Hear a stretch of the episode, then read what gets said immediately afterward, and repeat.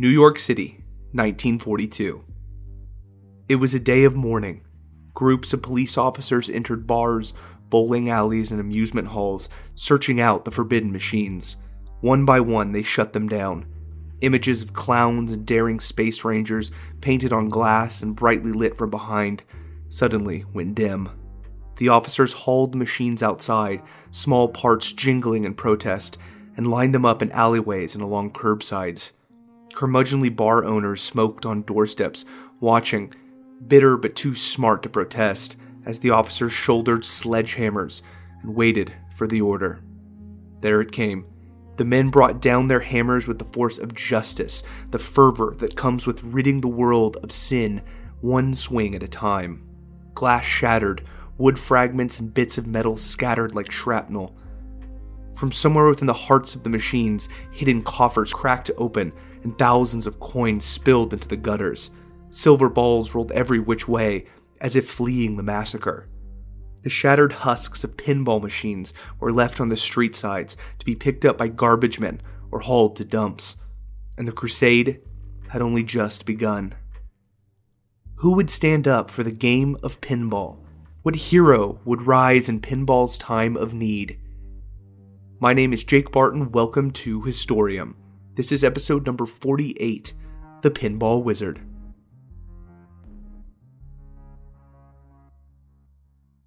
The origins of pinball go as far back as the Roman Empire, where a game was played with ceramic balls being hit towards different holes in the earth.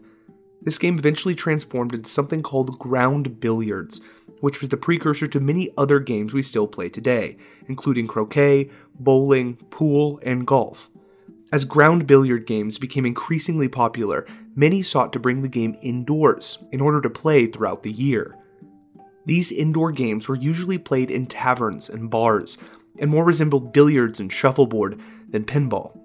However, in the 1700s, billiards tables were narrowed and propped up on one end with small wooden pins balanced on the high ground. This game, which was very similar to pachinko, was called bagatelle, and the wooden pins in the game were where pinball got its namesake. By the mid 19th century, a small metal rod encased in a spring, called a plunger, was used to launch the small, often ivory, balls into the field of play. The addition of the plunger to games like Bagatelle is considered the birth of modern pinball. Around the turn of the century, pinball was spreading to amusement halls, bars, and gambling houses all throughout the United States. In the first half of the 20th century, many innovators improved pinball machines even further. Electricity soon allowed for bright lights to illuminate the field of play and attract new customers. Bells added an element of sound to the game, Bumpers and flippers and multiple levels brought layers of complexity, demanding strategy and showcasing player skill. But perhaps the most important feature that really popularized the game of pinball was the addition of a coin operated system. Now, business owners didn't need machine attendants distributing and retrieving the shiny metal balls from patrons. The machine did everything, all by itself. Carnival workers, bar owners, and bowling alley managers realized that despite its price, the pinball machine would pay for itself in merely a few weeks. This profitability spread pinball even further as demand for these self contained money making contraptions went through the roof. Several companies arose to meet the demand, shipping out innovative, colorful, and often IP licensed machines far and wide. Pinball machines began popping up at every venue where people gathered. In 1920, the United States instituted prohibition, banning alcohol in an effort to curb American vice. Next on the list of moral ills to address was gambling. Many manufacturers of pinball games also made other machines like jukeboxes, cigarette dispensers, and slot machines. Because of this, there was a strong association between pinball and gambling. For one, both involved brightly lit, colorful machines that required a coin to operate, and many of the older pre flipper pinball machines were much more of a game of chance, where players would tilt the machine as the shiny ball descended after its initial launch. Oftentimes they did this with a pelvic thrust. It had all the trappings of an immoral contraption. At best, pinball was viewed as merely a gateway drug for gambling, luring in unwitting children and depriving them of their hard earned lunch money. As gambling laws became increasingly strict, many pinball manufacturers sought to distance themselves from gambling, Machines stopped offering cash rewards for high score jackpots and instead would award free games and extra lives in the form of additional balls. Many newer games included skirts for the machines with bold lettering that spelled out, for amusement only. Despite pinball creators' best efforts, lawmakers began closing in on the industry. Local bans on pinball machines began in the 1930s, but it wasn't until New York City Mayor LaGuardia took a stand against the machines that things got serious. Fiorello LaGuardia was elected as New York City's mayor in 1934. A charismatic leader who craved public affection, he achieved bold reforms in the sprawling metro. As an Italian, LaGuardia abhorred mobster stereotypes and sought to end organized crime in the city. Despite being a Republican, he was quite progressive, supporting Roosevelt's New Deal, publicly opposing prohibition, and advocating for the legalization of marijuana. But despite his progressive stances on some issues, he submitted to many of the public's puritanical demands of the day, shutting down burlesque shows and destroying slot machines, which he called one armed bandits, with a vengeance. In 1942, he set his sights on another perceived moral corrupter pinball. Just weeks after the Japanese attack on Pearl Harbor, Mayor LaGuardia gave the order. The massacre of pinball machines had begun. Over the next few weeks, police raided amusement halls, bowling alleys, and dive bars. They extracted each and every now illicit pinball machine and had them destroyed in the streets. Mayor LaGuardia himself joined the police in their raids, using a sledgehammer alongside the officers and posing for photo ops in front of piles of broken pinball machines. Many of the shattered remains were rounded up, loaded onto barges, and tossed into the New York harbor. A large portion of the pinballs themselves were melted down into ammunition for the war effort. It's crazy to think that a bullet tearing through the chest of a Nazi soldier had been bouncing between bumpers in a pinball machine the year before. After New York banned pinball machines, hundreds of other cities followed suit. Pinball manufacturers began dropping like flies, and the game itself had to go underground. Though still legal for private use, pinball machines could no longer be displayed in public, and instead were moved into back rooms and bars, behind curtains in pornography shops, and into the basement of amusement halls. This did little to help pinball's image. In fact, playing pinball slowly became a symbol of teenage angst and rebellion. The banning of this harmless game was seen as a vast overstep by the man and anyone who still played pinball in the dark corner of an arcade was seen as somewhat of a deviant.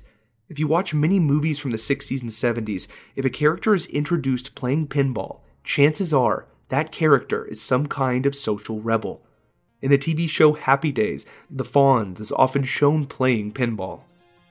The Who's pinball wizard themed rock opera album Tommy came out in 1972, using the game to portray the titular character as anti authoritarian pinball was just as much a part of the American counterculture as rock and roll, comic books, and skateboarding.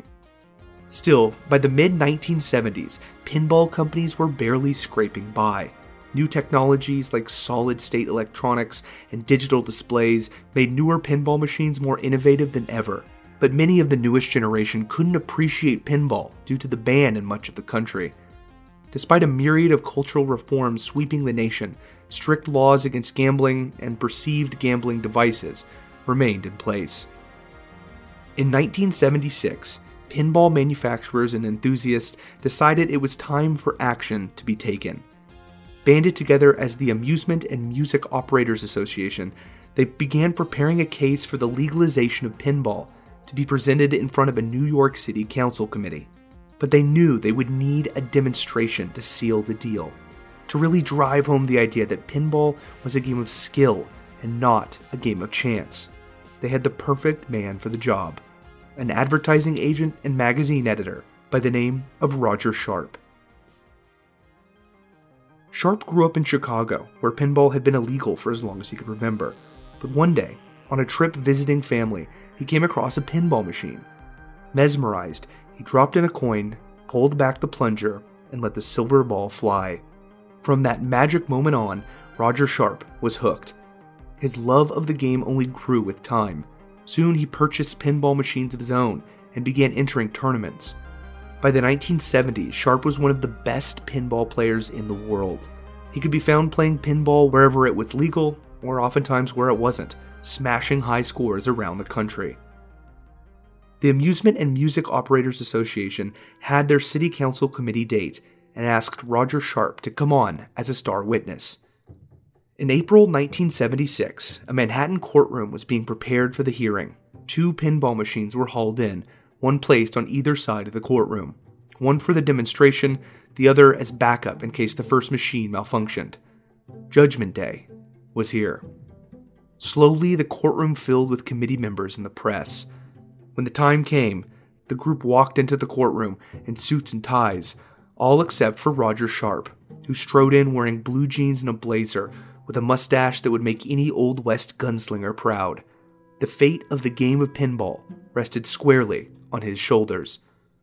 The committee meeting began in usual bureaucratic fashion, with announcements of what would be discussed and naming the committee members along with their titles. Of the six members of the committee, only one had sponsored a bill to overturn the ban. The odds were stacked against the Amusement and Music Operators Association, and when they presented the evidence of their case, differentiating pinball machines from various gambling machines, the committee members didn't really react much. Eventually, Roger Sharpe was called on to show the committee up close that pinball was far more than a mere game of chance. When Sharpe approached the pinball machine, every committee member stood and gathered around him. Sharpe was cool, calm, and collected. He had played on this machine for years and was ready to showcase his skills. But before he pulled back the plunger, one of the committee members spoke up. He wanted Sharpe to use the other machine, the one brought in as a backup. He claimed that this machine could have somehow been rigged. Despite the obvious question, how could one possibly rig a pinball machine? Roger Sharpe obliged and walked across the room to the second machine, with the entire committee in tow. Now the nerves kicked in. This was a machine he was far less familiar with. He pulled back the plunger and began the pinball game of his life. As Sharpe played, surrounded by committee members, he calmly explained the different aspects of the contraption. Yet the committee members still seemed unimpressed. With the pro pinball crowd looking anxiously on, Roger knew he had to try something bold. Like the New York legend of years before, who pointed his bat towards center field, Roger Sharpe called his shot. He claimed the little silver ball would go right down the center lane in the middle of the field of play, right after his release. The committee members' eyes widened. They leaned in close. With the deft release of the plunger and the fate of the entire pinball industry hanging on this single shot, the ball went. Right where he claimed it would. The committee said that they had seen enough. They returned to their seats and announced their decision. Pinball was clearly a game of skill, the New York City ban was thereby overturned. The pro pinball contingent was elated and immediately hailed Roger Sharpe as the savior of the game. Over the next year, Sharpe went on an anti pinball ban tour, playing pinball for legislative committees and city councils across the country well into the 1980s. Wherever he played, pinball bans were overturned soon after. Roger Sharpe was dubbed the Babe Ruth of pinball and was widely regarded as the best player in the country. Pinball machines began flooding into new markets, and an entire generation was reintroduced to an old American pastime. Of course, the Renaissance didn't last long. Video games eventually won the war for young people's attention, and personal home consoles led to the end of the arcade hall's heyday. Eventually, video games experienced scandals of their own, as worried parents feared the depiction of violence in various video games would corrupt kids. The outrage over pinball machines robbing the youth of their hard earned nickels, an actual quote from Mayor LaGuardia, was a recurring pattern in human history. Parents simply not understanding their children's forms of entertainment. A tale as old as time. Despite bans on pinball being overturned in cities across the country, some places still outlaw the game.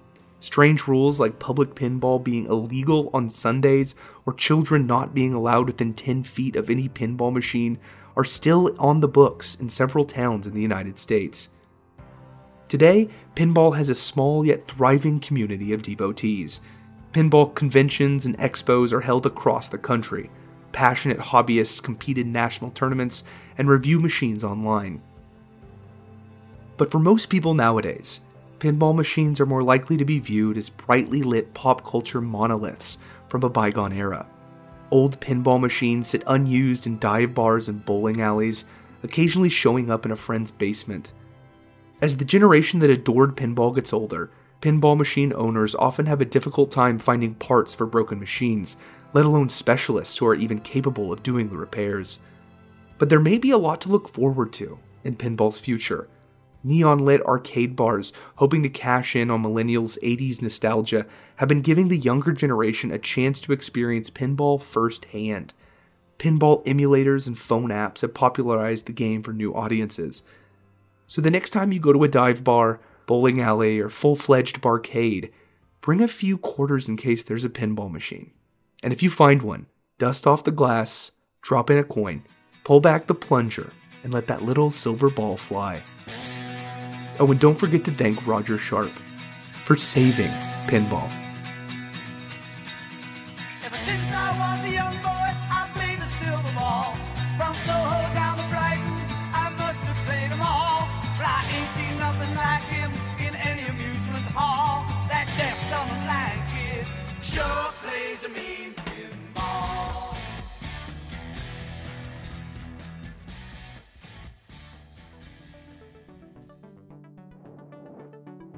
Historium is written and produced by me, Jake Barton, with writing assistance by Thomas Harlander. Historium is a proud member of the Orbital Jigsaw Network. Pinball had a special place in my heart as a kid. For whatever reason, my group of friends always had their birthday parties or get togethers at this old bowling alley. Now, you see, my hatred for bowling runs deep, so I would often go into the dark back room, which functioned basically as a tiny arcade with um, a Pac Man machine, Mortal Kombat, an air hockey table, and three pinball machines. One was always broken, uh, another was the Star Wars uh, Phantom Menace machine, and the last one was a Terminator Judgment Day pinball machine. Let's just say I spent a lot of friends' birthdays and get togethers playing pinball. Here's my favorite fact that didn't make it into this episode.